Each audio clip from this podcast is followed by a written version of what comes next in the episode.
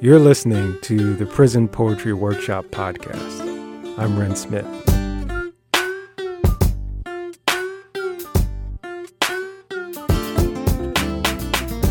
Here we present readings, commentary, recordings, and stories about the little known and even less understood literary tradition of prison poetry.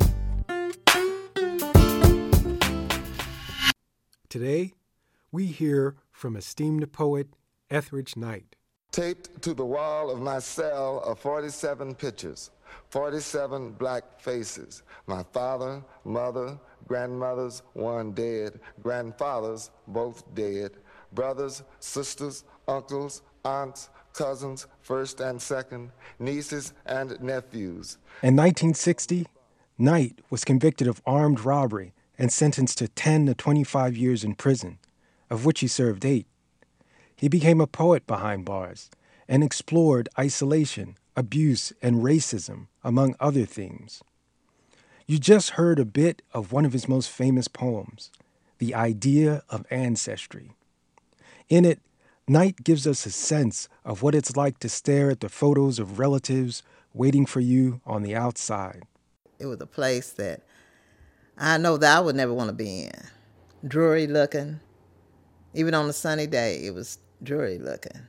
Knight's little sister, Janice, would make the journey from Indianapolis to Michigan City, Indiana, to see her big brother, and doesn't remember prison life hardening him or making him cynical.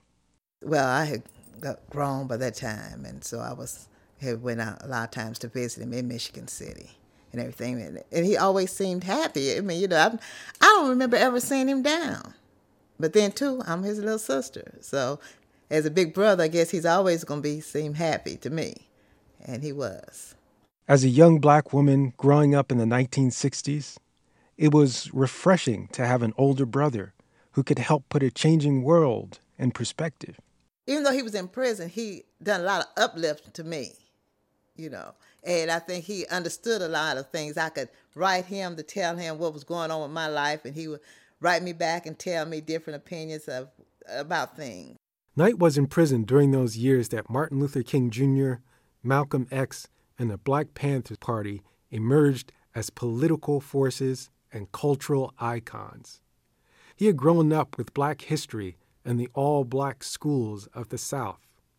He was influenced by the folk stories that rooted him in the voices of his tradition, and he was arguably in prison for so many years because of race.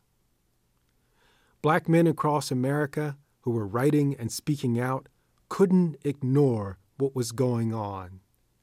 Poet James Depp was friends with Knight before and after his incarceration.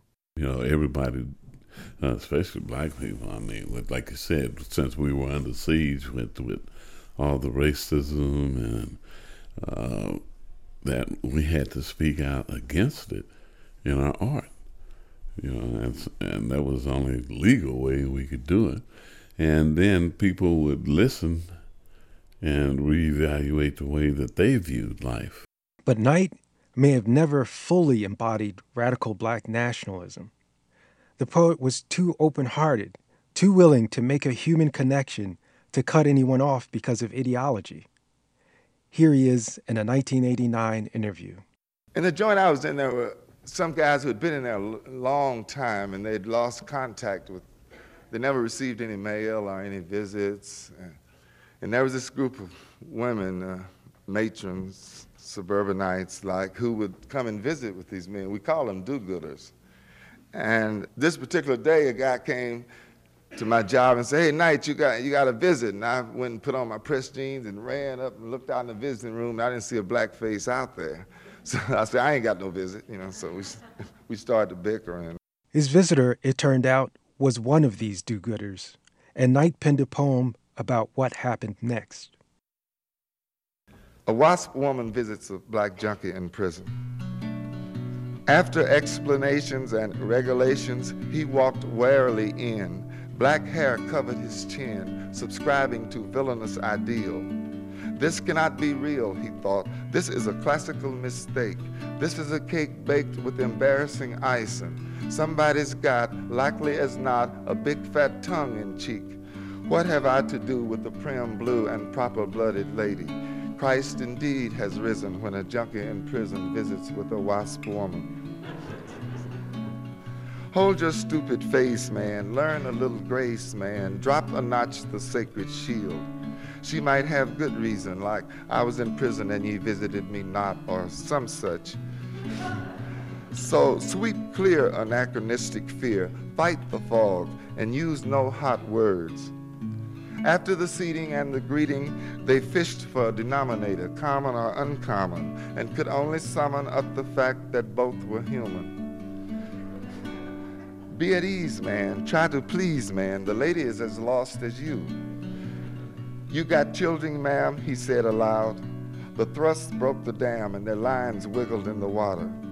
She offered no pills to cure his many ills, no compact sermons, but small and funny talk. My baby began to walk, simply cannot keep his room clean.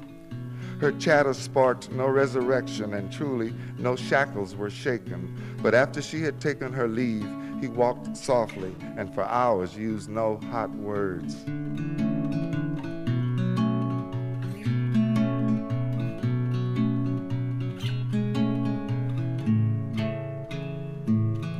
Knight had fought hard to arrive as a poet, but may not have been successful without a little help. You know, it was like three years, nothing but rejects. And finally, I had a poem accepted by the Negro Digest. It was a sister uh, magazine to Ebony. I'd been sending poems for months to Hoyt Fuller, was the editor, and he told Gwendolyn Brooks about me. I suppose he said, "Hey, that, here's this guy over in the prison in Indiana keeps sending me all these poems," and uh, she wrote to him and asked me to see some of my poems. Then Dudley Randall, who's publisher of Broadside Press, was one of the most energetic black presses during the 60s. Published my first book. Poems from prisons, mainly uh, poems about my world.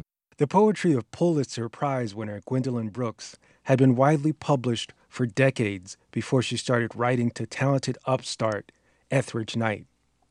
She was excited by his potential. Here, at the Penn Center in 1986, Brooks tells of receiving a submission from Knight called the sun came out. Long ago, I wrote a little poem called Truth, identifying truth as sunshine. The opening two lines of which were, And if sun comes, how shall we greet him? Well, Etheridge replied to that. The sun came, Miss Brooks after all the night years. Gwendolyn Brooks began to visit Knight in prison. She critiqued his poems, gave him feedback, and helped develop his voice. Another pivotal moment came when Knight answered a certain call for submissions issued by a small but whip smart publishing house called Broadside Press. Etheridge Knight sought Dudley Randall out. That's Melba Boyd. She worked at Broadside Press alongside the now late Randall. She said that, like Gwendolyn Brooks, Randall immediately saw how gifted Knight was and did everything he could to help him. Dudley actually went to the prison um, in Indiana. I mean, he actually visited him there and he worked with him, workshopped his poems with him at the prison. I mean, you know, that's a lot. You can do it from Michigan in about you know, it's it's it would probably be at least five hours, I would think. The partnership between Knight, Brooks, and Randall produced a full collection of works that transported readers into Knight's cell. Poems from prisons, mainly uh, poems about my world. Its poetry reflected the values of the Black arts movement an analysis of deep structural racism, an unapologetic embrace of black culture, and a reimagining of black history. Melba Boyd says that after Broadside Press published Knight, something interesting happened. The Broadside office was suddenly inundated with letters and poems from prisoners, showing exactly how deeply Knight's work had resonated. They were they were coming from everywhere. They were coming from prisons. This is a very strong consciousness raising period. Knight was released from prison in 1968. At just 37, he'd already been a soldier, a prisoner, and an addict. Now he was a published poet, one who would, within just a few years, receive a coveted Guggenheim Fellowship and a grant from the National Endowment of the Arts. But most importantly, his poetry inspired hundreds of future poets in and out of prison. It spoke to a generation of young black men who wanted to find a voice and explore their rich African American roots. Those letters that streamed into Broadside Press in Detroit, they were just the beginning.